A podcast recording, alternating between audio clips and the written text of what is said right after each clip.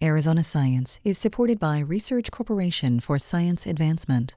For AZPM, I'm Tim Swindle, Professor Emeritus of Planetary Science at the University of Arizona, and this is Arizona Science. Joining me today is Dante Lauretta, a professor in the university's Lunar and Planetary Laboratory and principal investigator of the OSIRIS REx mission, which will return a sample of the asteroid Bennu on September 24th. Welcome, Dante. Thanks, Tim. It's great to be here. Dante, can you describe what will actually happen on that day? On September 24th, after a seven year journey, the OSIRIS REx spacecraft will return to the vicinity of the Earth. About four hours before hitting the top of the atmosphere, it will spin up and release a sample return capsule, which is about 65 inches across. That capsule will hit the top of the atmosphere at a blistering 27,000 miles per hour Fortunately, has a heat shield which absorbs most of that energy. It will reach free fall, deploy a parachute, and safely deliver samples of near Earth asteroid Bennu to our waiting hands. Have successful returns been done at that speed before? Yes and no. so there has been multiple attempts to return samples from deep space objects. The most famous, of course, is the Apollo program of NASA in the late 1960s and 1970s.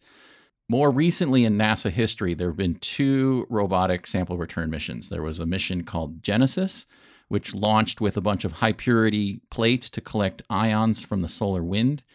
And there was a mission called Stardust, which collected dust particles from the coma or the environment surrounding a comet. Genesis actually had a hard landing, a, a failure to deploy its parachute and Stardust, which worked perfectly, and the parachute deployed, and the sample was successfully delivered to Johnson Space Center in Houston, Texas. How long will it take you to get to the samples once it comes down? The recovery team will be waiting just outside what we call the landing ellipse. So we're coming into a region of the Utah desert that's controlled by the United States Department of Defense called the Utah Test and Training Range and we have an ellipse, an area based on winds and minor details about how it flies through the atmosphere of where that capsule will land. We'll be stationed, a team of us, in four helicopters just outside of that ellipse. And the timeline will really depend on the weather conditions that are out there. Were we able to track the capsule and do we know exactly where it is on the ground? In the nominal, what we call green light timeline, we should be there well within an hour of the capsule hitting the ground. And then what happens to the samples? So the first thing we do is recover that capsule and we get it into a clean room and we've set up a temporary version of that in one of the hangars at the uh, Michael Army Airfield, which is part of the, the test range out there. And immediately we'll get that heat shield off, we'll get the back shell off, any batteries and things that aren't really necessary will be sequestered in separate containers. And then the science canister, which is the aluminum uh, housing in the interior of the capsule where the sample is, that'll get bagged and put under a dry nitrogen gas purge, which is the environment that those samples will see throughout their time in NASA's uh, possession. So the next morning on Monday, September 25th, weather permitting and recovery nominal, we will fly the sample from Utah to uh, Houston, Texas, and deliver it to the Johnson Space Center. And at what point will it start going out to scientists?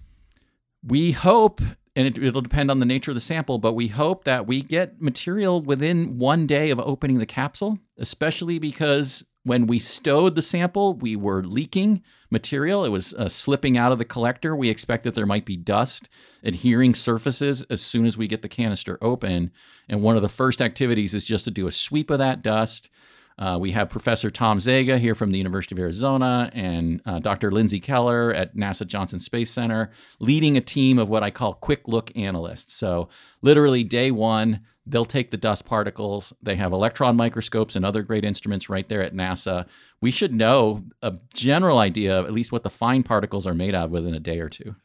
And of course, how long scientists will be analyzing it? Well, it's been a long time since the Apollo program, and we're still analyzing those. So these will be around a while. That's right. As you well know, Tim, being a fellow cosmochemist, right? Sample return is the gift that just keeps on giving. So we have a very ambitious two year program based on the mission contract to perform the first level of analyses.